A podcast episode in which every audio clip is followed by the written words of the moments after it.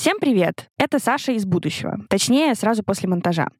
Перед тем, как вы прослушаете это произведение аудиоискусства, хочу немного повиниться. Мой микрофон, компьютер, а заодно я сама испытывали в день записи очевидные трудности и, возможно, знаете, жизненное разочарование. Поэтому запись местами, честно говоря, не очень качественная. Мы вместе с Германом постарались сделать ее максимально удобоваримой для ваших ушей, поэтому всем спасибо и всем приятного прослушивания. Всем привет! Это Саша и Таня в бонусном выпуске подкаста «Масонская лоджия» — веселого произведения про конспирологию, увлекательную эквилибристику человеческого разума и знания, доступные только избранным. Которые мы, как, собственно, всегда, черпаем из колодца с этими самыми знаниями. Сегодня мы решили открыть такой, знаете, цикл про отцов-основателей конспирологии.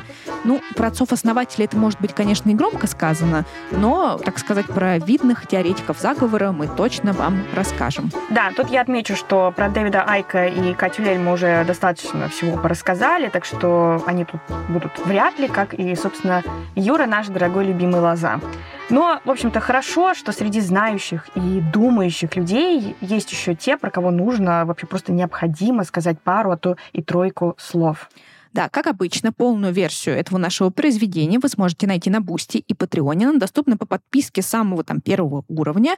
И хотим сказать большое спасибо всем, кто уже на нас подписался. Вы просто замечательные. Это настолько мотивирует вот эта поддержка не только словом, но и делом. Это просто супер. И отдельное спасибо. Отдельное спасибо мы передаем Александру Соколову, Анне Егошиной, Роману Бавырину, а также Полинке, Вадиму Слотину и Павлу Петрову. Если вдруг я по незнанию неправильно произнесла вашу фамилию, я заранее приношу извинения, и пишите нам либо в бот, либо на самом Бусти, напишите, как правильно произносится ваша фамилия, чтобы я больше не попала в просак. Вот так вот. Ну, знаете, на самом деле, это все для конспирации. Никто вас не найдет. Никакой поганый рептилоид. Кстати, уровень этой подписки — рептилоид. То есть мы все тут в какой-то мере рептилоиды. Это очень иронично. Не только одна из ведущих этого подкаста. Ну ладно, хватит уже этих грязных инсинуаций, но да, в общем, это мой любимый уровень подписки, чтобы вы знали.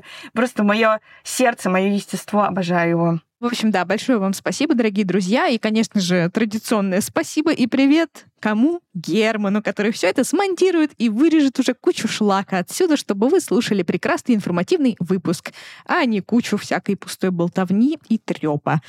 В общем-то, вот, ссылки все оставим на Бусти и Патреон в описании, как и ссылку на наш замечательный Телеграм-канал. Мы обожаем наших подписчиков в Телеграм-канале и увлекательные дискуссии, которые там происходят. Просто мое любимое время дня, когда я туда схожу и все это читаю.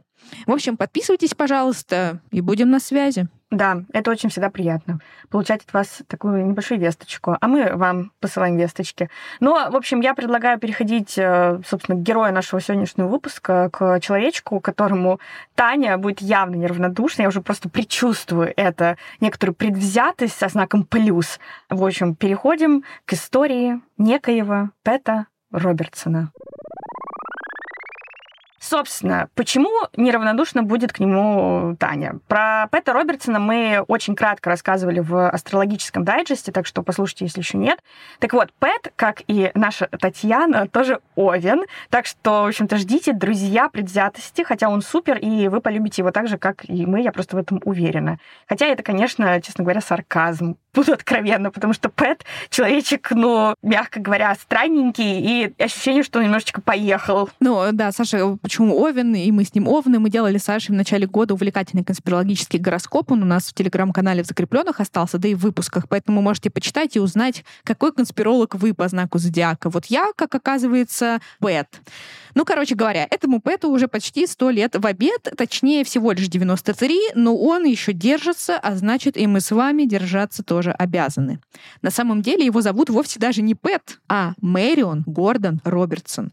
Он родился 22 марта 1930 года и за свои 93 года успел стать медиамагнатом, религиозным телеведущим, политическим обозревателем, кандидатом в президенты и даже баптистским священником. Ну, то есть неплохая такая биография для Тиндера, знаете, вот если написать. Хотя какого Тиндера? Он скоро уйдет из РФ. Ну, для любой сети знакомств. Учитесь. Ну что, у нас не только люди из РФ. Да. ВК-знакомство, там тоже можно написать. Что ты обрываешь-то? Медиамагнат, баптист. Всякие другие странные приложения. Друзья, встретимся там. Ну, в общем, ладно, не знаю, нужно ли уточнять, что такой бриллиант, ну, то есть ПЭТ, появился на свет в США, естественно, и в нашем с вами любимом штате Виргиния или Вирджиния. Тут уж решайте сами. Я до сих пор не поняла, как лучше произносить, потому что узнала, что, оказывается, они равнозначны, эти два названия, в русском языке. Вот так-то. Да, это произношение вызвало нешуточные споры у нас в комментариях под выпуском про криптограммы Бейла, которые, кстати, так и не разгаданы, и выпуск этот самый непопулярный по прослушиваниям. Поэтому послушайте, может быть, это поможет разгадать вот эти вот загадки и найти кучу денег. Ну, в общем, вернемся к Пэту, который даже и не Пэт. Да, откуда, в общем-то, взял, собственно, Пэт, ну, имя вот это вот, если он, строго говоря, совсем не Пэт, а Мэрион. Дело в том, что младший брат нашего голубчика, когда был совсем крошкой, хлопал его по щекам и приговаривал «Пэт, Пэт, Пэт», то есть «погладь, погладь, погладь». Ну, такой, знаете, вольный перевод. Ну, в общем, прозвище прижилось, и вот так вот он стал Пэтом. А когда он вырос, то он решил оставить этот псевдоним, потому что считал имя Мэрион женоподобным, а женщины-феминистки — его главные враги. Но об этом чуть позже. Да. Но у него много, на самом деле, врагов, но феминистки с женщинами там, естественно, в первых рядах. В общем, несмотря на все вышесказанное, нужно заметить, что Пэт совсем вообще не дурачок какой-то. То есть он, например, окончил школу с отличием, поступил в университет Вашингтона Или и получил там степень бакалавра по истории. Хотя он потом признавался, что на девчонок тоже тратил много времени, кутил. Вот такой вот у нас был Пэт. Еще он успел послужить в рядах морских пехотинцев и даже участвовал в Корейской войне, за что был награжден и получил звание старшего лейтенанта. Затем он получил юридическую степень в Ельской школе права в 1955 году и стал там одним из лучших в своем классе. Однако он провалил свою первую и единственную попытку сдать экзамен на адвоката в Нью-Йорке, который был необходим для вступления в такую коллегию адвокатов. Ну и дальше, чтобы практиковать, соответственно. Но Пэта это не сбило с толку, никак не расстроило, и он просто решил обратиться в религию и отказаться от карьеры в бизнесе. В общем, жили когда-то мы все, и, в общем, Пэт, естественно, как-то без Ютуба, подкастов и всего такого. И вот вопрос, что же было делать человеку, которому нужно было высказаться? Ну вот просто донести свою правду, обозначить свою позицию, призвать к голосу разума. Знаете, как говорится, там, где закрывается одна дверь, открывается другая. А есть люди, которые не ждут, пока эта дверь откроется, открывают ее сами с ноги. И вот Пэт, ни много ни мало, решил создавать собственную телевизионную сеть. Он основал телекомпанию CBN. На тот момент он уже был рукоположен в качестве служителя Южной Баптистской Церкви, то есть он был уже не абы кем, а каким-то человечком с некоторым титулом. Ко всему прочему, Пэт еще и университет основал, такой частный христианский университет Рейджент Юниверсити. Между прочим, там обучают по 150 специальностям, и вот, ну, я считаю, что нам, Татьяна, туда надо обязательно вообще поступить, и, может быть, мы бы познали бы что-нибудь еще важное и необходимое в жизни. Ну, кстати, там есть возможность получить степень онлайн, так что не все потеряно. Можно собрать эту группу и вместе учиться. Да. Ну и, в общем, завершим краткий биографический экскурс тем, что в 1988 году Пэт баллотировался на пост президента США, но, увы, не получилось. Зато получилось прославиться своими парадоксальными взглядами на жизнь. Врагов у Пэта, как у любого порядочного христианина, хоть отбавляй, поэтому он отбивается как может. Давайте же перечислим тех, кто день ото дня гадит Пэту. Собственно, иллюминаты и масоны — главные враги Пэта. Они настолько сильно беспокоят Пэта, что он разродился книгой, которая, кстати, стала бестселлером в 1991 году по версии New York Times, и называется она «Новый мировой порядок». В этой книге Пэт, конечно же, безжалостно разоблачал вот этот вот закулисный истеблишмент, который обладает огромной властью, контролирует американскую политику. И главная цель этого закулисья, цитирую, «создание единого мирового правительства, в котором контроль над деньгами находится в руках одного или нескольких частных лиц». Конец цитаты. Да, но почему-то у Пэта этих самых частных лиц как-то многовато, в общем, получается, потому что в заговоре участвуют, тут вообще приготовьтесь, иллюминаты, движение New Age, масоны, Совет по международным отношениям, это такая частная американская организация в сфере международных связей, И Трехсторонняя комиссия. Это тоже такая неправительственная международная организация, которая состоит из представителей США, Западной Европы и Азии, там, Японии и Южной Кореи. Официальная цель которой, обсуждение, поиск решения мировых проблем. Очень много заинтересованных лиц почему-то. Но самое главное заинтересованное лицо, оно одно. И кто это? По мнению Пэта, это сатана. Сатана руководит всем этим заговором и его распространением, чтобы исполнять предсказания о втором пришествии, и таким образом как-то приблизить конец мира. Конечно, Пэт не какой-то там проходимец, так что доказательная база у него, в общем-то, имеется. И основа ее, понятное дело, та самая проклятая зеленая бумажка, то есть доллар. То есть на купюре в $1 есть изображение большой печати, той, на которой изображена пирамида и светящийся глаз наверху. Это, как пишет Пэт, цитата, «глаз древнеегипетского божества Осириса, которого почитают в тайных высоких церемониях и священных обрядах масонского ордена». Что примечательно, по сведениям Пэта, эта печать была разработана Чарльзом Томпсоном, который входил в Континентальный конгресс, который тоже был масоном, и что латинская фраза вот эта внизу «Novus ordo seclorum», я надеюсь, я правильно сейчас сказала на латыни, не вызвала дьявола. Что эта фраза может быть переведена как, цитата, «новый порядок на века» или «новый мировой порядок». Это мы уже слышали не раз, так сказать, одобрено Пэтом. Как же иллюминаты проникли в международное финансовое сообщество? Ясное дело, через кого? Через Ротшильдов, семью банкиров, которые, по словам Пэта, могут быть недостающим звеном между оккультизмом и миром огромных денег. Это тоже цитата. В общем, и Линкольна убили именно они, потому что он планировал ограничить доступ Ротшильдов к денежкам простых налогоплательщиков.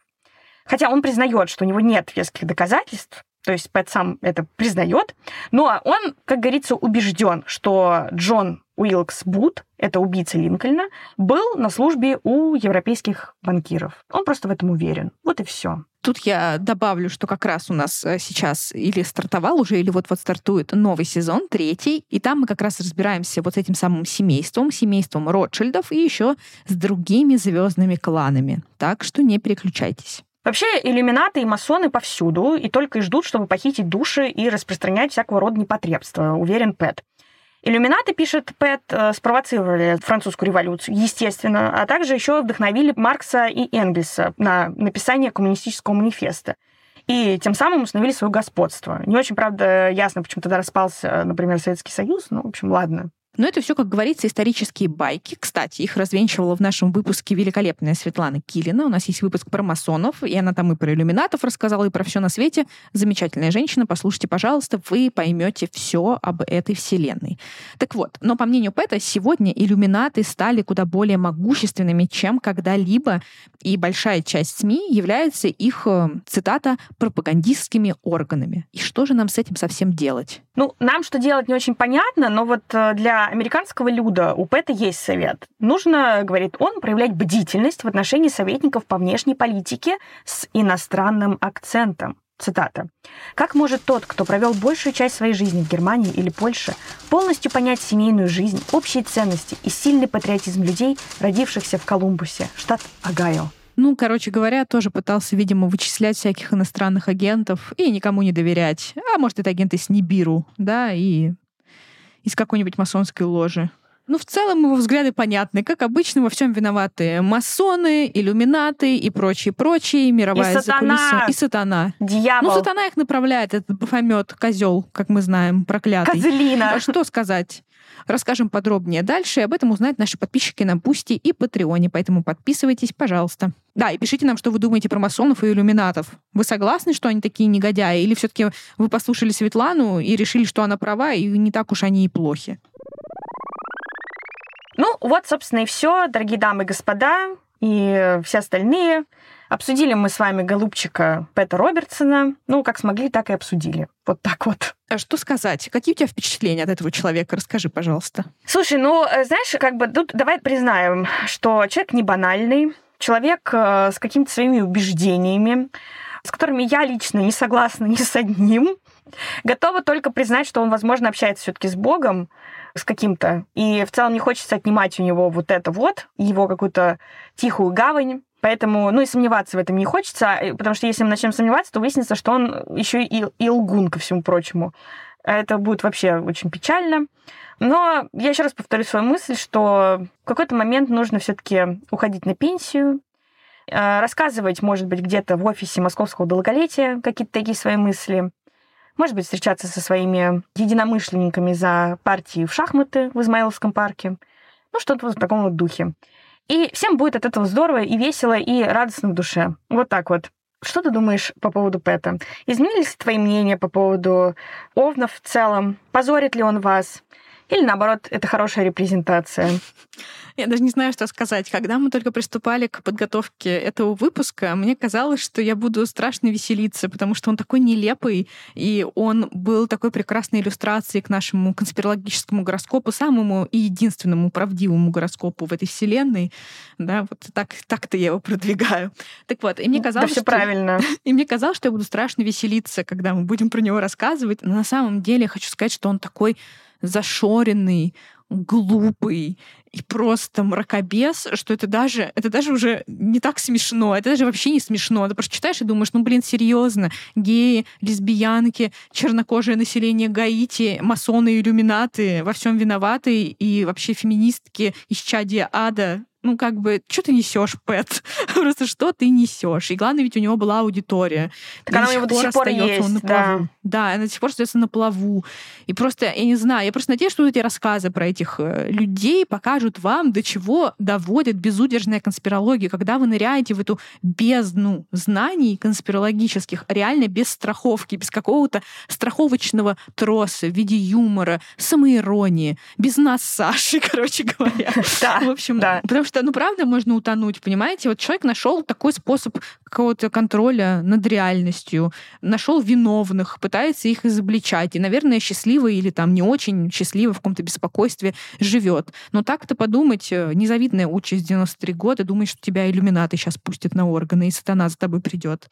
Да. В общем, Пэт, просто надеемся, что твой бог тебя как-то это просветлит, и ты прекратишь нести ересь, да, и будешь спокойным, добрым старичком. Да, единственное, тут как бы в защиту Пэта. Единственное, что хочу сказать, я тут искала, когда информацию про него, нашла, что он все еще иногда приходит в студию своего телеканала и отвечает на всякие вопросы, ведет всякие стримы, где там, в частности, последний, был где-то месяц назад, рассказывал про жизнь после смерти. Я не смогла это смотреть, поэтому я не знаю, о чем он там говорил, но хочу сказать, что выглядит он супер, явно просто ботокс работает просто замечательно, выглядит он прекрасно, он очень стильный дед в очень стильном свитере. Короче, единственное, что вот внешне как бы Пэт просто супер. Вот всем бы нам всем, ну вот быть в 93 года такими же бодренькими стариками. Вот, но хотелось бы более быть разумными. Так может, он и есть этот иллюминат, рептилоид и прислужник Бафомета, который хочет нас всех поработить, и вот он из нас, из всех энергию пьет, а сам расхаживает в стильном свитере, понимаешь?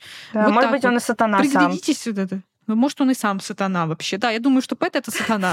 Я так считаю. Такой заговор. Ну вот и все. Он сатана. Тогда это имеет смысл, что он общается с Богом, потому что, как бы, ну, где одно, там и другое. У них есть разногласия, да. У них есть какие-то разногласия. Да, поэтому... Я согласна, Пэт — сатана. Да, ну вот и все. Исчадие ада. Все, вот и все. Мы, как всегда, во всем разобрались. Это очень приятно, это просто супер. Мы не теряем свои хватки и разоблачаем всех. Выводим на чистую воду каждого сомнительного голубчика, который только встречается на пути.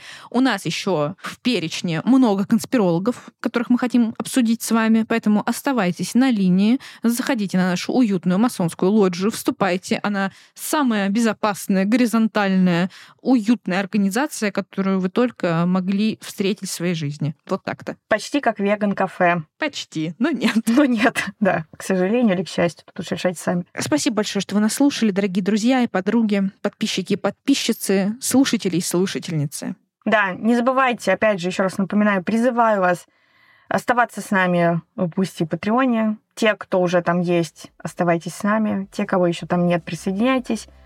И, конечно же, подписывайтесь на наш телеграм-канал, который теперь называется «Масон-балкон». Правильно я говорю, Татьяна? Через «Кей», как русская «К». Балкон. Да. Вот так-то. Никакого «белка», не забудьте об этом. Это не для нас. Балкон. Балкон. В любом случае, мы скоро совершенно вообще очень-очень скоро с вами услышимся. Как же я люблю это слово ужасно.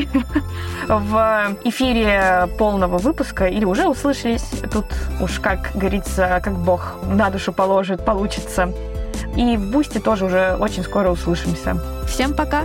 Пока.